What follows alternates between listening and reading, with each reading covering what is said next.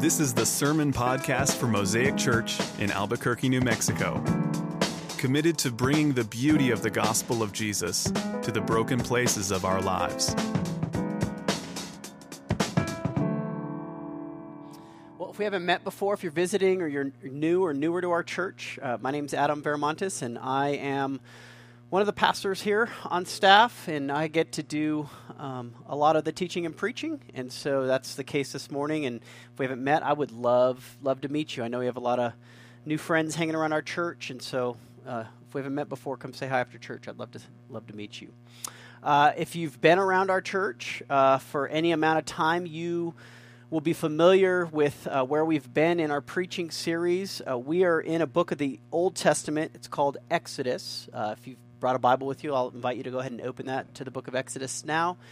And I was doing a little bit of uh, archive research on how long we've been preaching through this. We, we, we kind of handled this in two different sections. So we, we, we did the first 15 chapters, which leads from uh, the uh, God's people in Egypt up to their deliverance uh, at the Red Sea. So we did that a couple years back, and then we took a break and did some other stuff, and, and then we picked back up. Um, I believe, if my ar- archives are correct, I believe I, we picked it back up in January of this year. So I couldn't get exact numbers, but I, I do know this that, that it was over 12 months worth of preaching.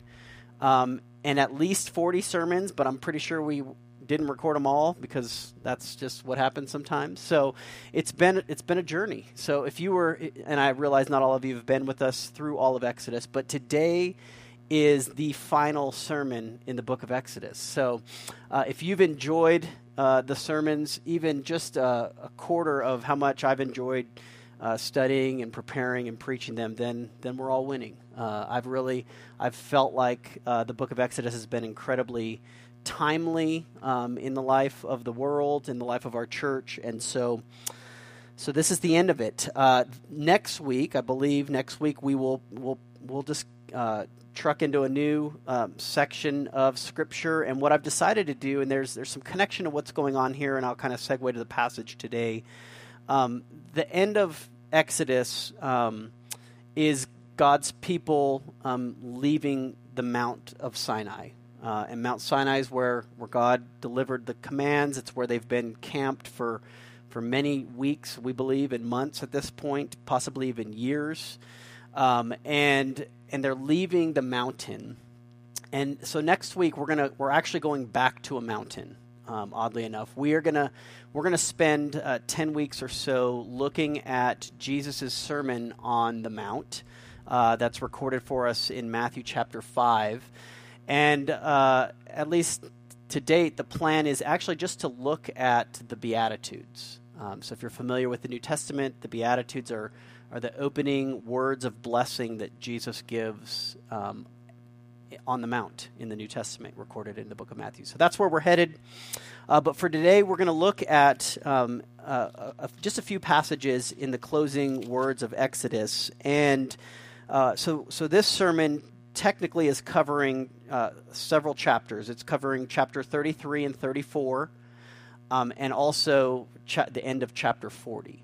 Uh, and you're saying, what? Well, you're cheating, Adam. Why aren't we doing 35 through 39? Well, 35 through 39, we've kind of covered its, its repetitive material from um, the instructions for building the tabernacle. So, chapters 35 through 39 are God's people doing what God told them to do in the building of the tabernacle. So, it's, it's a bit repetitive in, in, in its content. So, today we're going to look at um, a few passages, uh, and I'm going to jump around a little bit. I'll try to guide you if you're following along. We're going to begin in Exodus chapter 33, verse 12. I'm going to read down through verse 23. Then we're going to hop over and read a couple verses from chapter 34. And then we're going to read some closing verses from chapter 40. So, this is God's word for us this morning from the book of Exodus, beginning in chapter 33, verse 12. Moses said to the Lord, See, you say to me, Bring up this people, but you have not let me know whom you will send with me. Yet you have said, I know you by name, and you've also found favor in my sight. Now, therefore, if I found favor in your sight, please show me now your ways, that I may know you in order to find favor in your sight. Consider, too, that this nation is your people. And he, that's the, this is the Lord now speaking, and he said, My presence will go with you, and I will give you rest. And he said to him, This is Moses now speaking, If your presence will not go with me, do not bring us up from here. For how shall it be known that I have found favor in your sight, I and your people? Is it not in your going with us, so that we are distinct, I and your people, from every other people on the face of the earth? And the Lord said to Moses, This very thing that you have spoken I will do. For you have found favor in my sight, and I know you by name. And Moses said, Please, show me your glory. And he said, I will make all my goodness pass before you, and will proclaim before you my name, the Lord. And I will be gracious to whom I will be gracious, and I will show mercy, mercy on whom I will show mercy. But he said, You cannot see my face, for man shall not see me and live. And the Lord said, Behold, there's a place by me where you shall stand on the rock. And while my glory passes by, I will put you in a cleft of the rock, and I will cover you with my hand until I have passed by. Then I will take away my hand, and you shall see my back, but my face shall not be seen. Going down to verse 6 of chapter 34. The Lord passed before him and proclaimed, The Lord, the Lord a God merciful and gracious, slow to anger, and abounding in steadfast love and faithfulness, keeping steadfast love for thousands, forgiving iniquity and transgression and sin, but who will by no means clear the guilty, visiting the iniquity of the fathers on the children and the children's children to the third and the fourth generation. And now, chapter 40, verses 34 to 38. Then the cloud covered the tent of meeting, and the glory of the Lord filled the tabernacle. And Moses was not able to enter the tent of meeting because the cloud settled on it, and the glory of the Lord filled the tabernacle. Throughout all their journeys, whenever the cloud was taken up from over the tabernacle, the people of Israel would set out. But if the cloud was not taken up, then they did not set out until the day that it was taken up. For the cloud of the Lord was on the tabernacle by day and fire was in it by night, in the sight of all the house of Israel throughout all their journeys. This is God's word. Let's ask Him to bless the preaching of it. Let's pray together. Our Lord, our God, we, we need to hear from you this morning. Uh, these people are not gathered here to, uh, to hear from a man. We are here to hear from you. And so, Lord, we pray that you would take the words of this one man's mouth and that you would make them pleasing in your sight. Lord, you are our rock, you are our Redeemer, and we need uh, to hear from you today. We pray these things in Christ's name. Amen. Came across an article uh, this week in the New York Times. Um, let's let's be clear. I, I, I, do not read the New York Times regularly. I'm more of an Albu- Albuquerque Journal kind of guy. Uh, but I had a friend share an article, and so I popped over and, and read the article on the New York Times. And the title of the article was "A Generation of Men Give Up on College."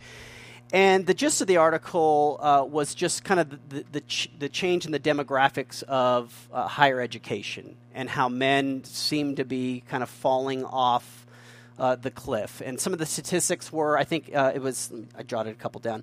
59.5% of college students currently, this is, this is to date, are women. So majority are women.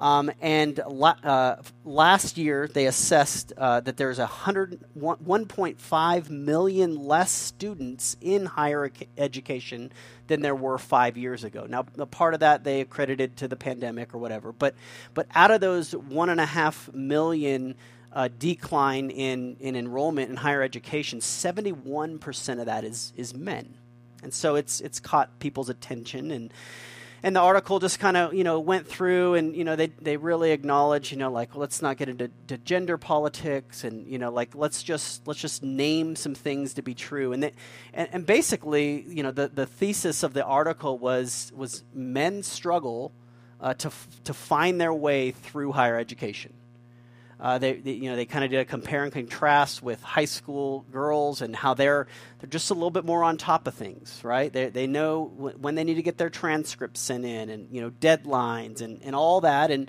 and, and young men, and I know there's maybe just a couple with us that are currently in the process. You know, it's okay. You, you, you get through this. But like young men typically have a hard time pressing through that.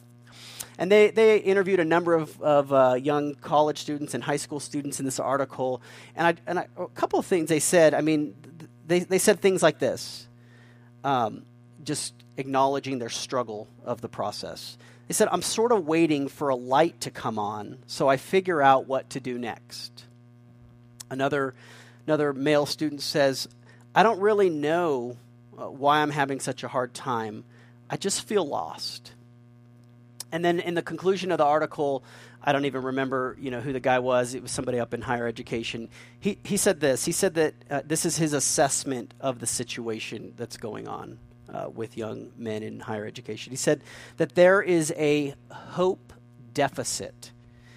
And his suggestion was that in order to, to resolve the deficit in hope, is that men need help. Young men need help. And so they're creating these centers to like help young men get through through the process. He said, you know, young men don't need to pull them up, themselves up by the bootstraps because they simply cannot do it alone.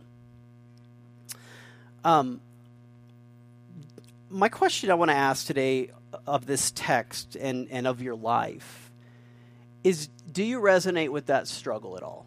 Now, again, I, I know very small portion are young men preparing for higher education, but but but the struggle that they're naming there, this this process of knowing where you're going and how to get there, um, and and maybe just you know the the rip current that is underneath the struggle is this deficit of hope. And you know, for the Israelites, um, you know their their future is bright, uh, but they don't know it. Right? They, they they've heard about the land that's flowing with milk and honey that God has promised them. You know, earlier in this passage, I didn't read it, but God has said, "I will clear out all your enemies. I will take out Ammonites and Hittites and Jebusites and every ite you've ever heard of. I will clear the way for you to go get where I'm taking you." And so their their future is incredibly bright. But yet there's still this deficit of hope inside of them. And, and and what we see, you know, in Moses the mediator is is him feeling lost and clueless and disoriented unless God's presence were with them. In fact, they outright refuse to move on without God's help. Uh, again, I didn't read it, but, but they, they, they throw a bit of a, a pity party. They, they take off all their ornaments and they say, We're not going anywhere if you don't go with us. Because the Lord said, Listen, I'll send an angel with you, but I'm not going with you. And the people said, No, that's unacceptable. And so God, you know, he he he refrains and he says, you know, i will send my presence with you. You know, he changes his mind in essence. Um, here's here's what I want to tap into today in in our lives, is that sense of of lostness, cluelessness, disorientation, the disruption that God has. I mean, you know, collectively, we are all coming out of a traumatic experience of having our worlds upended, and it and it seems to have no end. And so, uh, you know, I'm making the assumption that everyone here, to some degree, has a bit of deficit of hope. Like, where are you taking me, Lord? What are you doing in my life? And the thing you need to see from this passage is well, there's two things. Here's the two things I want you to see from the, the passage I want you to see the hope of glory, and then I want you to see the help of goodness. So the hope and the help. The hope of glory, the help of goodness. Let's let's look at the glory piece first, and that's that's from the section of chapter 33 um, I read. Um, the thing that made Israel, the, God's people, um, unique was God's presence. You know, God was with no other people. God had chosen one person, his name was Abraham, and made a promise and said, I'm going to make a great nation out of you and he had he had put particular love on a particular people. He said, "This is what makes you distinct. I will be with you." And so again, when when when God suggests the possibility of them moving forward without his presence, Moses says no. like he says, listen, you you've made it very clear that like that is what makes us unique. That is what makes us distinct. That is what makes us yours. But what Moses wants is more than his presence.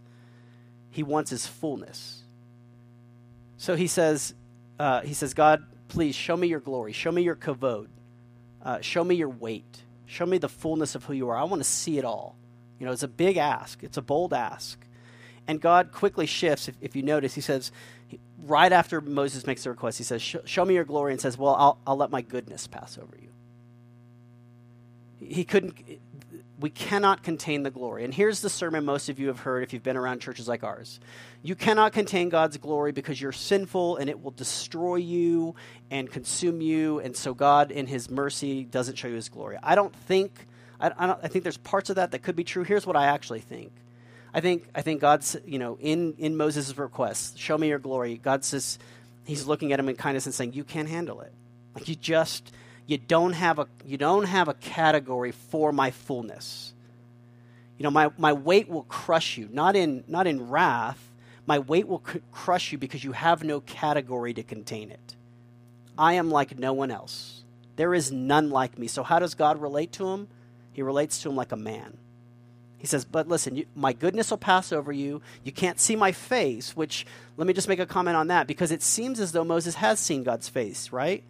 Uh, if you remember, if you've been with us in Exodus, God, uh, Moses had a meal. Moses and Joshua had a meal with the Lord, and presumably the, the text says that they saw his feet, but the presumption is also that they were face to face with God.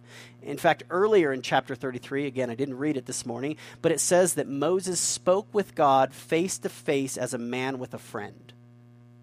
So then what's going on? You know, has Moses seen his face or has he not seen his face? And, you know, I'm, I'm, I do not want to get bogged down in the technicalities, but the Hebrew word, so what, what happens is Moses says this Show me your kavod. And God says, You can't see my kavod, but I'll show you my goodness. I'll show you my panim. It's, it's, the, it's the Hebrew word for faith. So goodness could be trans, translated as face. And so, you know, what God is saying is you, you have to have a filter for me. Because unless I give you a filter like a face, you can't you, you won't be able to contain me so i'm going to give you a face. So i'll give you my face i'll give you my presence um, but you can't have my fullness right? And so you know w- what we're seeing and what moses is fully aware of and what i want you to be aware of is that you were made for god's fullness. You were made to be in the weight of who god is um, but you currently can, can only can only handle his face and oh, does he give you his face? Oh, does, oh, does the God of the Bible give you his face? Um, the, the, the hope deficit that I referred to from, from the article, um, I think that is, I think I already used the language of like a rip current. I think that's like a rip current in the Christian life um, you know, on any given day, I think I could I could pull you know most of you aside and ask you for like theological um, explanation for your hope. And you would tell me about the life and the death and the resurrection of Jesus Christ, which which is the anchor of our hope. Um, but then on any given day, um, when you if you are to survey your life, and you would say, "Am I living with the hope of glory?" I mean, if we're being honest, we would just all say probably not. And, and, and why I call it a rip current is because I think what's, what's happening in, in our lives is we have equated the Christian life, you know, being in the presence of God, being guided by God, following God, just like the Israelites are. That's what we would all say we're doing as Christians. We're, we're following God with our lives. We have equated that with having a good set of morals, right?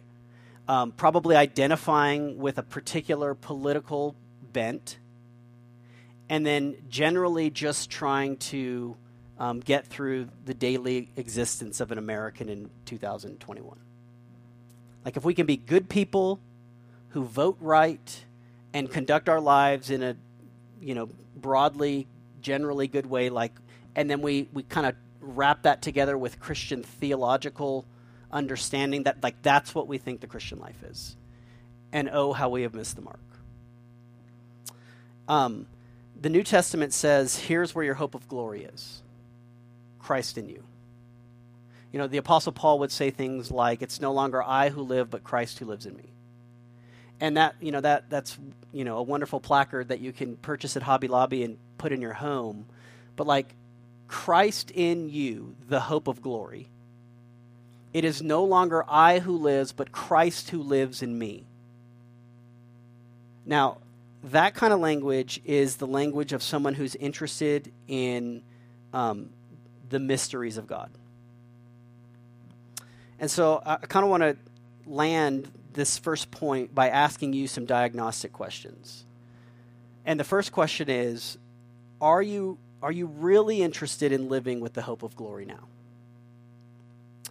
And before you get quick to answer that, like, it's okay if you, if you say no because I'm going to I'm going I'm going to tease out some of the reasons why you might not be interested in living with the hope of glory now. But like but question number 1, like diagnostic number 1 is like are you interested in the mysterious things God is doing in the world and intends to do through you? Christ in you, the hope of glory.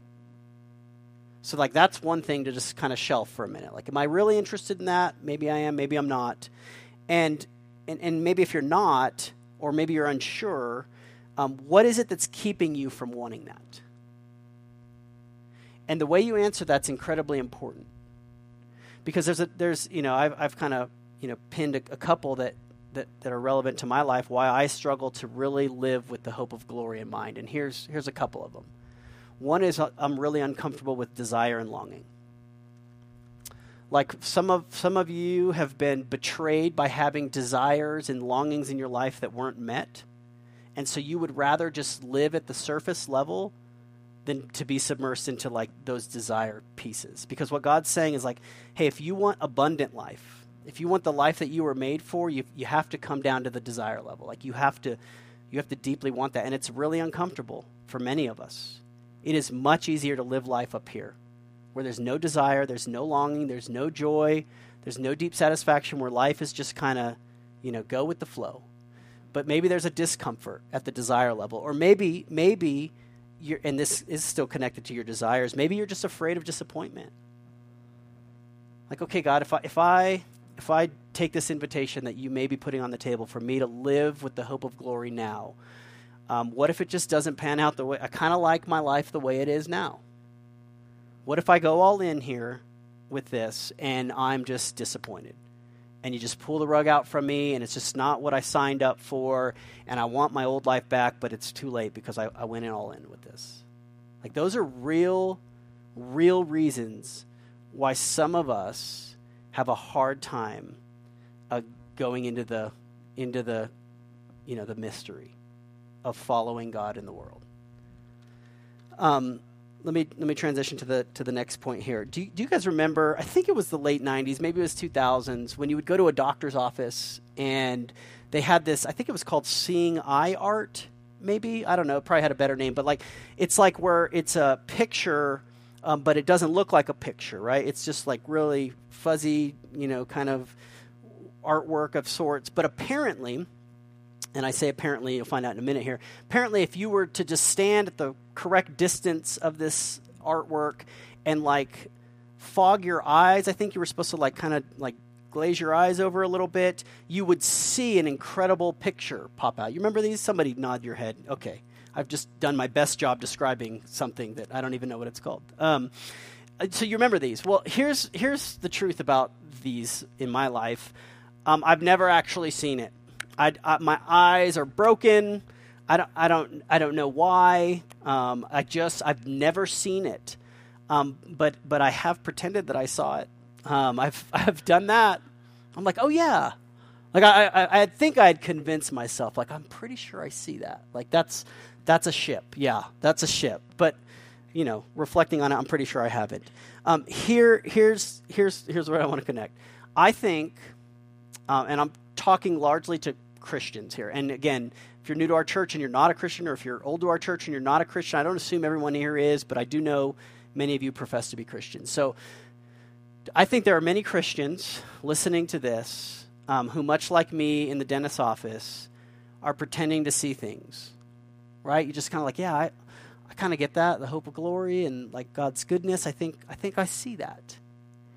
And, um, and, and here's the thing, like, the Lord is so kind. Like, if that's you, like, maybe you've been trafficking in like pretend faith for a little while. That you know, like the Lord, he know, he knows your inside and your outside.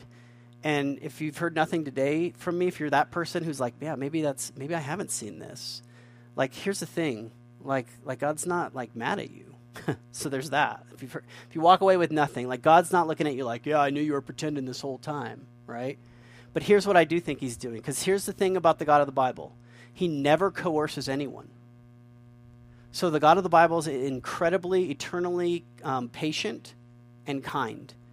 And he doesn't coerce people into, into following him. What he does is he draws them. And so for the second thing, I want, you know, maybe there's someone here, and maybe there's not, who God is just drawing. Like you, you just sense that, that God might be drawing you. And maybe you've been around Christianity and Christians and the church and the Bible much like that piece of art in the dentist's office, and you've kind of been like, yeah, I kind of get that. For a minute, will you just like take that off the wall? Whatever that picture of Christianity might be for you, um, like let's just leave that for a minute because here's here's what God does with Moses, and here's what He does with you. Is He reveals His goodness. He gives you a crystal clear picture of who He actually is. And it's in response to Moses' request to see the glory. He says, My goodness will pass before you. Here's how it's going to work, Moses. I'm going to take you, I'm going to put you in the cleft of a rock, I'm going to put you in this little little hiding spot. I'm going to cover you with my hand. It's it's you know, it's anthropomorphic language. God doesn't have hands, but he covers him, he clouds him, he says, Listen, you're going to see me pass by, so you'll see parts of me, but not all of me, because you can't you don't have a category to contain all of me. And then what I'm going to do is I'm going to proclaim my name over you. Did you ever catch that? Like, I just caught that this week. I've heard about the cleft in the rock, I've sung the song, all the things. But, like, what God does as He passes over Moses, He, he, he professes His name. And let, let me just read it again um, for you uh, verse 6 and 7 the Lord, the Lord. So that's that's Yahweh, Yahweh. I am who I am. I am who I am. I will be who I will be. This is, this is who I am. If you want a crystal clear picture of who the God of the Bible is, here it is. I'm a God who's merciful and gracious. I'm slow to anger. I'm abounding in steadfast love and faithfulness. And I keep steadfast love for thousands, forgiving iniquity and transgression and sin, but who will by no means clear the guilty, visiting the iniquity of the fathers on the children and the children's children. Um, I could preach seven sermons on that, but here's, here's what I want you to take away from that God's person, who he is, his face to you, is, is radically wild. And by radically wild, I mean you cannot predict it. Just when you think you have gone too far, he is right there just when you think you are a lost cause, He is right in front of you. And the, the thing about the God of the Bible is He is relentless um, to make Himself known. And some of you have been around um, a God who, who, who, quite honestly, you think is just mildly annoyed with you or he's just waiting for you just to make the wrong next step so he can drop the other shoe on you. Or you just you just have this sense that when he's around you got to be just on your game right? Like you just got to be it's like walking on eggshells with him. And you just you get this sense that you're just never enough for him And if you're around a God like that for long enough, um, one of two things will happen. Either you will, you will never want to be around him, ever. And if you're here today, that's probably not you. And so I won't spend much time there, but you probably just won't want to be around him, so you'll just stay as far away from him as you can. Or you will be exhausted being around him. Being around a God who you have to walk on eggshells around is, is quite honestly exhausting. Um, A.W. Tozer, famous mystical author, guy, I don't even know where he wrote this, but he, he said this. He said that we tend, by a secret law of the soul, to move toward our mental image of God. The way you think about God will shape your destiny. What you think God's face looks like in your life, it, it will translate into the path that you will walk down. If you think that God is always mildly annoyed or deeply angered at you, it will deeply affect the way you walk and live your life. But if you believe that God is merciful and gracious, He is slow to His anger, He is abounding in steadfast love and faithfulness. That's that word hesed. His hesed love. This is, the, this is the wildly unpredictable love of God. When you think you're at your worst, He's right there with you. Like he's abounding in that. He has legally bound himself to love his people without end. And he he's steadfast for thousands of generations. Maybe you caught that. Like he's steadfast for thousands, and yet he will not clear the, the guilt of the of those who who are in their iniquity to the third and fourth generation. What God's doing there is saying, listen, my mercy outweighs my wrath. the wrath is there. To the third and fourth generation, God will visit those who remain in their iniquity, but my mercy is heavy. It's to thousands and thousands of generations. I want to I want to do this in closing today. Um, yesterday was 9/11, and uh, I was home a lot of the day, and so um, got to talking to the kid. You know, a lot of stuff was on. We were watching some sports, and there was just infused stories, and so we got we got a lot of time talking about um, 9/11 yesterday, and I came across a bunch of stuff, and maybe you did or didn't, but probably the best thing I heard and, and actually read uh, was a spe- uh, was a speech that uh, George W. Bush, former President Bush, gave at the memorial of Flight 93. Um, so Flight 93 is the fourth uh, plane uh, that uh, the the mission was you know thwarted by those that were on board, and it and it fell just outside of Pittsburgh and never never made it to where where it was going. Um, and I'm not going to read the whole the whole article here or the whole. This is the transcript of the speech, but I do want to read um, the closing words of it if I can find it here. Here's what uh, good old George W. says. He says, 20 years ago, terrorists chose a random group of Americans on a routine flight to be collateral damage in a spectacular act of terror. The 33 passengers and seven crew of Flight 93 could have been any group of citizens selected by fate. In a sense, they stood in for us all. The terrorists soon discovered that a random group of Americans is an exceptional group of people. Facing an impossible circumstance, they comforted their loved ones by phone, braced each other for action, and defeated the de- designs of evil. These Americans were brave, strong, and united in ways that shocked the terrorists but should not surprise any of us. This is the nation we know, and whenever we need hope and inspiration, we can look to the skies and remember. I believe there are people here who need hope and inspiration. I believe there are people here who do, have not discovered nor even began to tap into the potential of what it means to belong to the God of the Bible. And here, if, if you need hope and inspiration, if that's you today at all, if you need hope and inspiration, here's, here's how I want to close the book of Exodus. Is that the God that is on the top of Mount Sinai is Jesus Christ that the God who has revealed his glory through the Exodus is the God who has revealed himself in the face, the person, the work of Jesus Christ. See, see, Jesus is the one who went into bondage like the Israelites in Egypt. He was oppressed, afflicted, and had nowhere to lay his head.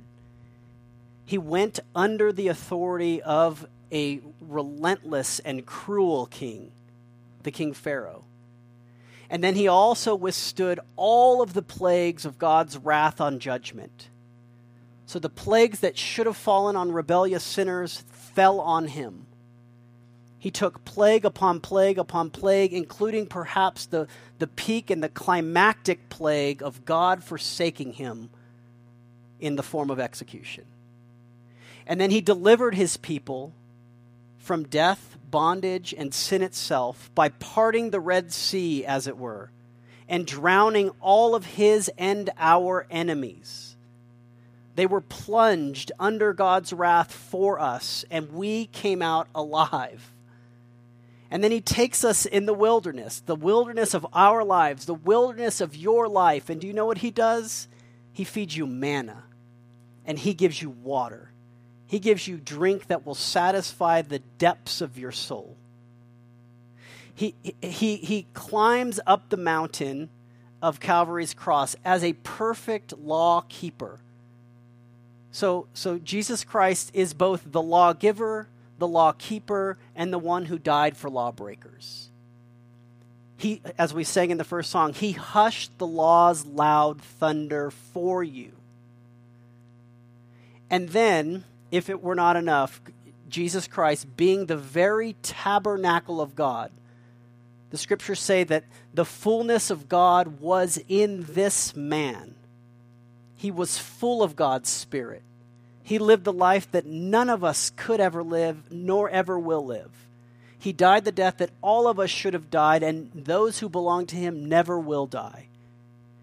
And then he said, uh, as he was leaving this place, as he was preparing for his, his death on a, on a Roman cross of execution and cruelty, as he was leaving, he said, It is better for me to leave you. Because as people were struggling, we need your presence, Jesus.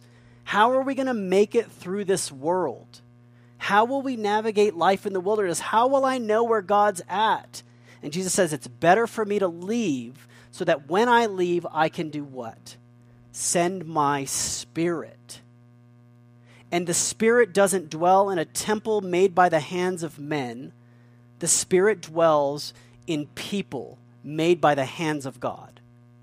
So God's spirit now dwells inside of anyone who would follow him.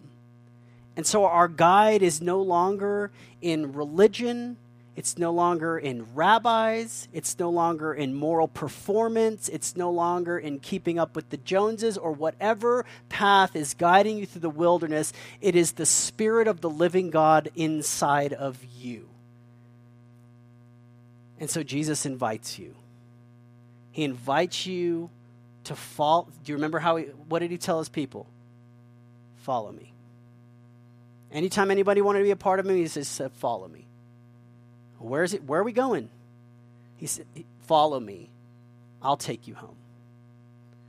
And uh, much like James suggested in the Confession of Sin today, this is not a, just a future home. This is a home right now.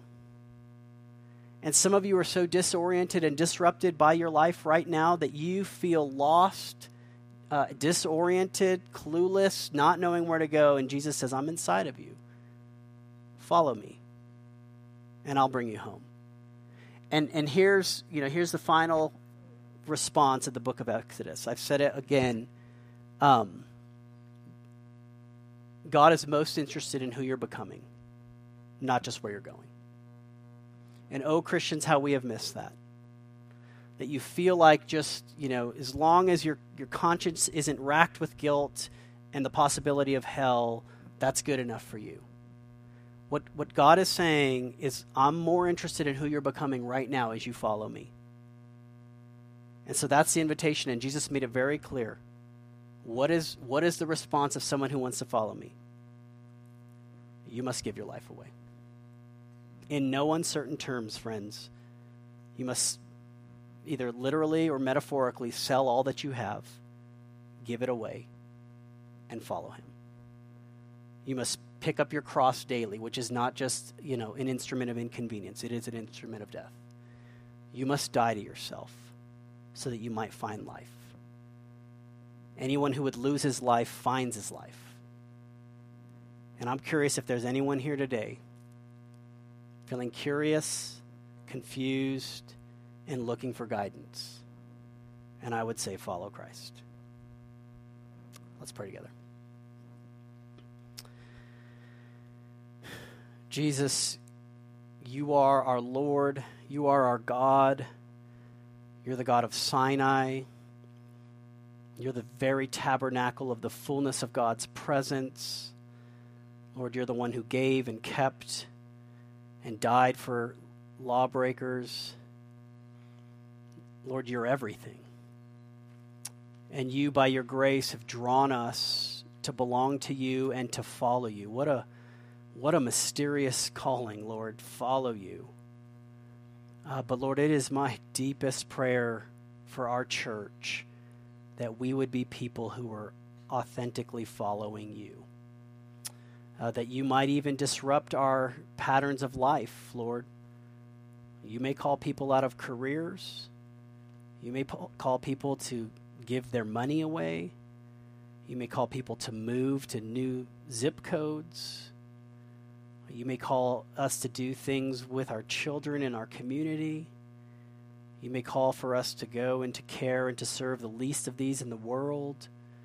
We don't know where you're taking us, Lord, but we know that you are taking us home, and home is with you. So, Lord, would you make us a church of people who want to follow after you? Thank you for giving us the book of Exodus. We pray that you were pleased through our reading, preaching, and hearing of it. We pray all these things in Christ's name. Amen. This is the Sermon Podcast for Mosaic Church in Albuquerque, New Mexico. Committed to bringing the beauty of the gospel of Jesus to the broken places of our lives.